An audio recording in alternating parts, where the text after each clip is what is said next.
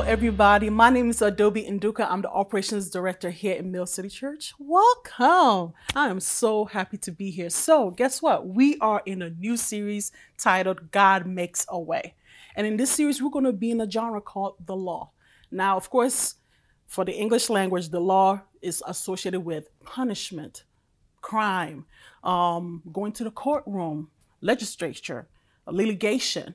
However, the word, the Hebrew word that's translated into law is actually literally translated to teaching or instruction. So for the Israelites, the law is not something that they, um, it's not a way for them to gain their salvation by doing certain things. However, it's a way for them to live out their um, relationship with God, so they can be witnesses around the world. So in this series, we are going to talk about the different teaching or instruction that God gave through Moses about different um, offerings. And so for me, I have the pleasure to talk about the burnt offering and how Jesus fulfilled this offering. As, as you guys may know, and if you don't know, I'm to let you know. Jesus is the way, the truth, and the life. So, yes, we're talking about Jesus, God making the way, but he definitely made the way. So that's what we're going to talk about. So let, join me. We are going to read Leviticus chapter 1 and we're going to read the whole chapter because this chapter definitely talks about the burnt offering. If you have your Bibles, I don't care what version you got, let's turn to it. If you don't, that's okay. It's going to be on the screen. So let's follow, follow with me. Follow with me. So it reads The Lord called to Moses from the tabernacle and said to him, Give the following instructions to the people of Israel. When you present an animal as an offering to the Lord, you may take it from your herd of cattle or your flock of sheep and goat. If the animal you present as a burnt offering is from the herd, it must be a male with no defects. Bring it to the entrance of the tabernacle so you may be accepted by the Lord. Lay your hand on the animal's head. The Lord will accept its death in your place to purify you making you right with him. Then slaughter the young bull in the Lord's presence, and Aaron's sons, the priests, will present the animal's blood by splattering it, splattering it against all sides of the altar that stands at the entrance of the tabernacle. Then skin the animal and cut it into pieces. The sons of Aaron, the priests, will burn a wood fire on the altar. They will arrange the pieces of the offering, including the head and the fat, on the wood burning on the altar.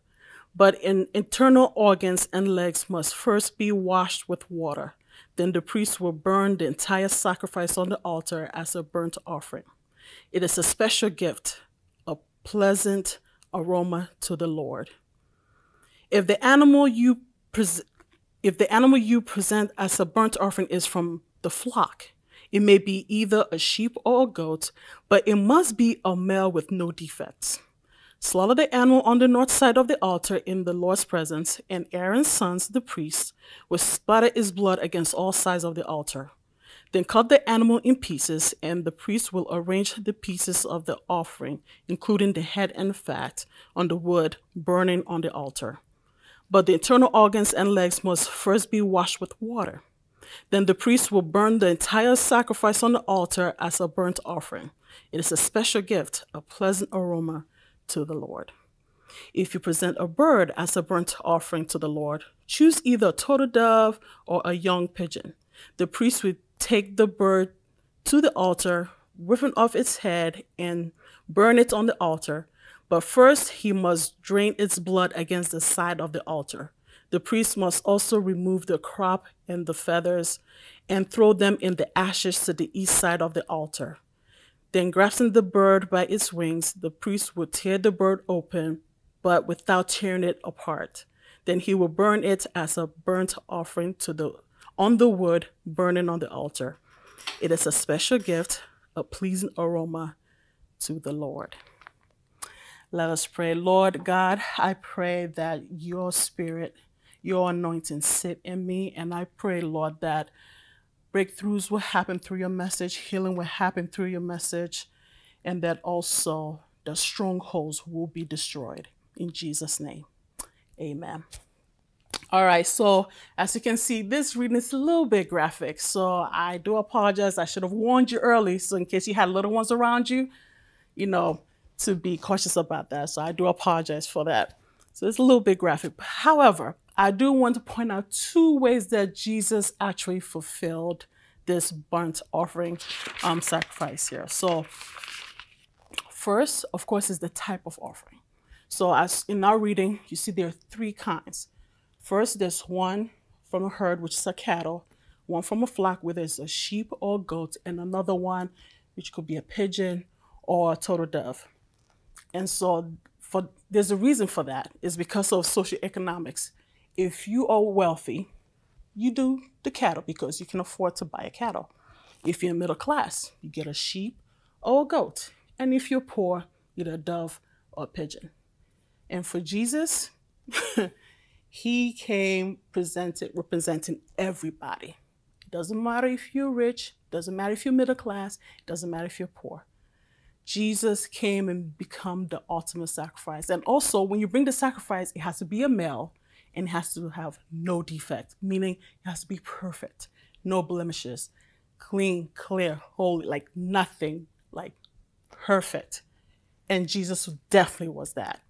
He was fully God, fully man, even though he's, he was tempted, but he did not sin. And I want to read um, the book of Hebrews, where in this book, the writer of Hebrews was definitely um, talking about Jesus and comparing him and saying how he actually fulfilled all this um, offering. So I want to read um, Hebrews chapter 9, verses 11 through 14, which says, So Christ has now become the high priest over all the good things that have come. He has entered that he has entered that greater, more perfect tabernacle in heaven, um, which was not made by man's hands and not part of this created world. With his own blood, not the blood of goats and calves, he entered the most holy place once for all time and secured our redemption forever. That, praise God, hallelujah, amen. Like forever, honey. Like we ain't coming back to do this no more. Mm-mm. One time, one time only. Okay, I continue. Under the old system, the blood of goats and bulls and ashes of heifer could cleanse people's bloods from from ceremony impurity. Just think how much more the blood of Christ will purify our conscience, our consciences from sinful deeds so that we can worship the living God. For by the power of the eternal spirit, Christ offered himself to God as a perfect sacrifice for all sins. Amen. Thank you, Jesus. Thank you, Lord. Like Jesus is the ultimate sacrifice, pure, holy, no defect, male, and he comes and fulfills this um, this offering. And the amazing thing about it is this has been God's um, goal from beginning. This has been His will from beginning. Because if you go back to Genesis, we go to Genesis chapter 3, verse 15. God literally talked to the serpent who deceived Eve and said to him that her seed will crush your head, but all you're going to do is crush his heel. Okay, so that has been God's um his will, his goal from day one. However, with you know, I know you probably wondering, well, why does he have this instruction? It's just to give us a shadow of what is to come. Israel was supposed to be um, the first nation that was supposed to live out this example of what it looks like to serve God and let God be their king so that they can be witnesses to all the world. So God just gave a shadow of what that looks like. But here, ultimately, Christ came and fulfilled that. So I want to also read um, another passage, Hebrews 10, verses 13. I mean, Hebrews 10, verses 3 to 7. And here he's talking about what the sacrifice, what the limitation of the sacrifice. He says, but instead, those sacrifices actually remind them of their sins year after year. Now, for the burnt offering, now all the offerings, of course, they're offered every year, but the burnt offering specifically, they have to offer that twice a day. So in the morning and in the evening, just so that they can have this constant um, relationship with God, be able to come before Him so without fear of having sin in them or with or within them or sin that they've committed during the day. And Jesus came and did it all for one and said, Now you can come boldly now, the throne of grace. Okay? Love that. For it is not possible for the blood of bulls and goats to take away sins. That is why when Christ came into the world, he said to God, You did not want animal sacrifices or sin offerings, but you had given me a body to offer. Hold on, wait a minute now. God wants to offer. Okay, this is a little side note, okay? But God wants an offering, but then also provides the offering so you can give him the offering. That's my God, okay? I don't know about you, but that's my God. He wants something from you, but he's to give it to you so you can give it to him. Love it. So he says, but you given me a body to offer. You will not ple- you are not pleased with burnt offerings or other offerings for sin. Then I said, look, I have come to do your will, O God, as it is written about me in scriptures. Our God is an awesome God, y'all. Talk about God making a way. Mm-hmm. He not made the way. I love it. I absolutely love it. So let me tell you the second way that Jesus definitely fulfilled this um, fulfilled this offering. He gave it all. He gave all. So in the passage that we read in Leviticus, it says, okay, I'm going to be honest with you. In my re- in my research and reading and studying for this, I found that out of all the blood blood sacrifices, the burnt offering is the only sacrifice where you have to burn everything. Like nothing is left for the priest, nothing is left for the people. Mm-mm. Everything is burnt and given to God. And Jesus gave his all. He gave his life, he gave his will to God to do as he pleased. And this is just to give you a few examples. First of all, let's talk about him as a baby. Now, for parents out there, or people who wants to be parents, or aunts and uncles, y'all know what I'm talking about. Like, like let's have a let's just let's go in our imagination for one second. Let's say you had a baby, a niece or nephew, and this baby is God incarnate, a perfect baby given to imperfect parents. That's number one. Number two, the parents, they don't work in the temple. First of all, if Jesus okay, you like, okay, God the Father, you're bringing Jesus to the world. You would think he would give it to people who work in the temple, maybe a priest, for example, or high priest even, say, okay, I want you to grow, live under their roof, grow into them so you can know the laws and know the, you know, protocols of the temple, da da da da. Mm-mm. That's not what God does. What did he do? He hands him to a comforter. Joseph was a comforter. Okay, another side note. If you ever have ever felt God say something to you to do something and you feel inadequate, welcome. welcome. I mean, can you imagine Joseph? He's probably like, what? I gotta raise him. I don't know nothing about Torah. I don't know nothing about the temple. I don't know about rules. I'm just a carpenter. God was like, mm-hmm, you though. I select you. That's amazing. And then can you imagine this amazing holy child fully God, fully man, who's perfect, allowing imperfect parents to raise him. Okay, for those of us that are parents, now we know the like jack up stuff we do without imperfect children, let alone raising a perfect child. I'm trying to think now, you know, I don't know about you, but I've been thinking, okay, did Jesus sleep all night or was he up all night? I'm trying to figure out his, you know, sleep rhythm. Like, how was he as a baby? Of course, this was not given to us, and God, thank God that didn't happen because it would just be horrible for all children. But I mean, I'm just trying to imagine that. And he just submitted and allowed imperfect people to raise him. And then you see him at age 12. He is at the temple. First of all, him and his family, did go to Jerusalem, which they do every year. Go for a celebration, do their sacrifice, and heading home he decides to stay in Jerusalem in the temple. His parents and his family leave. They notice that he's not with them. They go back. They're searching for him for three days. They see him in the temple and they're like, Son, what are you doing? Like, why are you doing this to us? And he looks at them and says, Don't you know I'm about my father's business? Now, I don't know about you, but I know Mary was like, Boy, if you don't get your butt, if you don't get your butt home right now. I'm trying to imagine. I'm like, okay, Jesus, you there the first night. I'm trying to figure out who, where did he sleep? There was a priest was like, because he was there asking questions, talking to the priest, asking questions. I'm wondering if a priest was like, oh, your parents are not here. Okay, that's okay. You come sleep with us. And does that the second day. And then the third day is like, oh, their parents are here. Oh, he decides to disappear. Okay. But he literally was like, cool. He did not argue. He's like, mm-hmm. Okay, mom.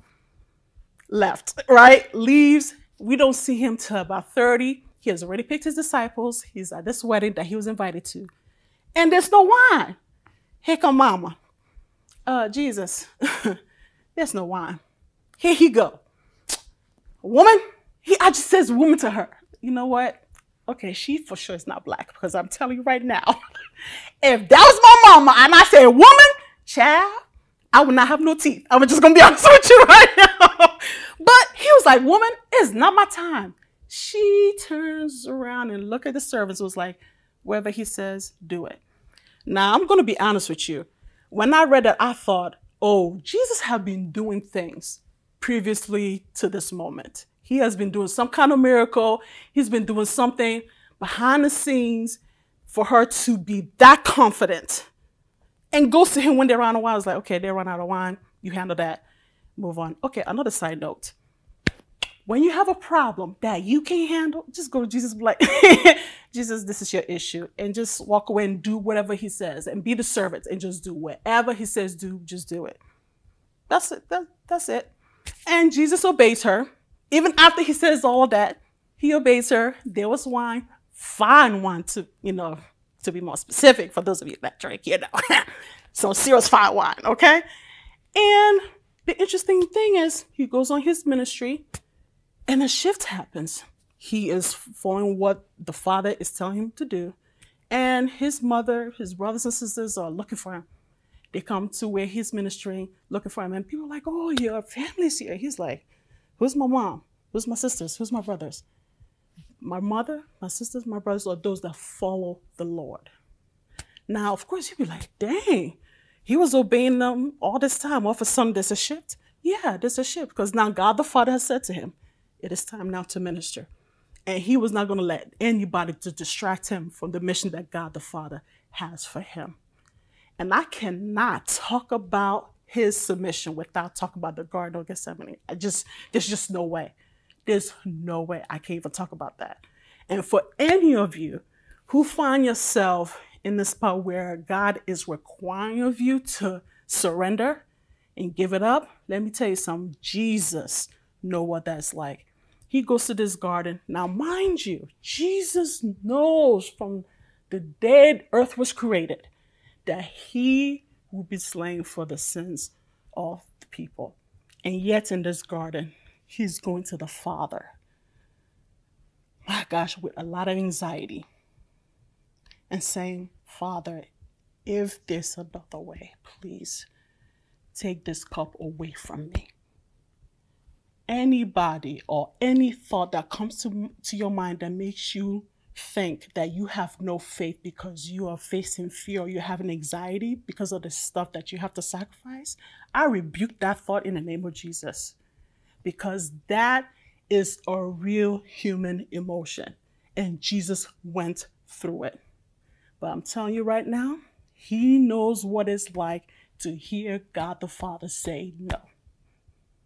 He has prayed and prayed. This is God the Son praying and praying. Got his homeboys to pray along with him and they fall asleep. And he goes to them like, can't y'all stay up and pray along with me? They fell asleep, child. So he's there praying. And God still says no. Jesus know what it's like to pray to the Father and hear the Father say no, but yet trust him anyway and still trust him anyway. He was on the cross. And he's just saying, Father, why have you forsaken me? He's now going through the sacrifice. And perhaps there's somebody who's watching thinking, I am going through something and I'm wondering if God is even real. Perhaps you're on the verge of even losing your faith right now because you're just like, there's no way God is real. And I'm telling you right now, Jesus know what that feels like. There is nothing that Jesus is asking of us that he himself has not walked through. Not one thing. I remember now I listen, I've surrendered my life to God. And you know, it's a process. You're in a new relationships, trying to figure out God. God already knows who I am, but you know, I'm going through this thing and I have this sense that God was calling me to go deeper. Like if to him, he felt like I had one feet in him and then one feet out here. I was not totally committed, but I was struggling with it. You know what I'm saying? Like, you know, I'm struggling with this thing. But I tell you one thing I went through a heartbreak. I was loving somebody that did not love me back. And they made it very obvious. They said it straight up to me. And my heart was broken. By the grace of God, He healed my broken heart. And initially, I came to God. I was like, oh, first of all, you know, I told him about the broken heart. He healed it. I was so grateful initially. I was like, Lord, thank you so much. Oh, that feels so good. My heart feels better. But right after I'm saying that, I don't know where this came from, but I remember saying to God, Lord, have I done this to you? And immediately when I said that, tears started to come out of my face. And for the first time, I realized, I thought, this must have been what Peter felt when he denied Jesus. And I cried bitterly. I cried hard. And I started saying to him, I am so sorry. I did not know I broke your heart. Because you have to understand, God has given Jesus. He continues to heal, continues to cover, continues to provide, continues to give me breath.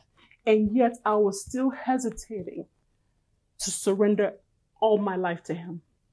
And I remember in that moment, I said to Him, by the power that rose Jesus Christ from the grave that lives within me. I surrender everything. Whatever you said uh, to do, I would do it. I'm not going to argue. I'm not going to hesitate. This is it. I'm all in. And I'm going to be honest with you. It has not been an easy journey. Of course, it cost me my marriage. I found myself struggling financially just to, you know, take care of four babies. But let me tell you something. I will not exchange it for the world. Because for the first time in my life, I was living because I was willing to die for somebody. And that's something no human being can take away from you. So I want to conclude with this. What is the Holy Spirit saying to you right now? For some of you, perhaps God is a waymaker. Maybe you find yourself against something, against a wall, and you're trying to figure out how this is going to happen. And let me tell you something. If God made the way for us to have relationship with him, to redeem our sins, surely there's nothing in this world that he cannot make a way for. So for you, maybe that he's a waymaker. For some of you, perhaps that he's a promise keeper. You know, God gave a promise in Genesis that the, the seed of this woman is going to crush your head. And it did come to pass. It did look like it tarried, but it came to pass. God's promises brings hope. And if you don't have hope, it will make your heart sick. So keep holding on to his promises. It is impossible for our God to lie. It is impossible. Just keep holding on. Just patiently endure, and it will come to pass. So for some of us, probably to surrender. Maybe you find your, your, yourself in a situation I was where kind of in the middle trying to figure out like, ah, is this worth it? Do I have what it takes to do this? I don't know. There's a lot of price to pay. And perhaps the Holy Spirit is asking you, are you willing to make this relationship a two-way street? So far, it's been a one-way street. He's been giving, always giving. And now wondering, are you going to love him back? And like Pastor Ashish said last week, if you choose Jesus to be your leader, you will find identity, security, and purpose in him. Let us pray.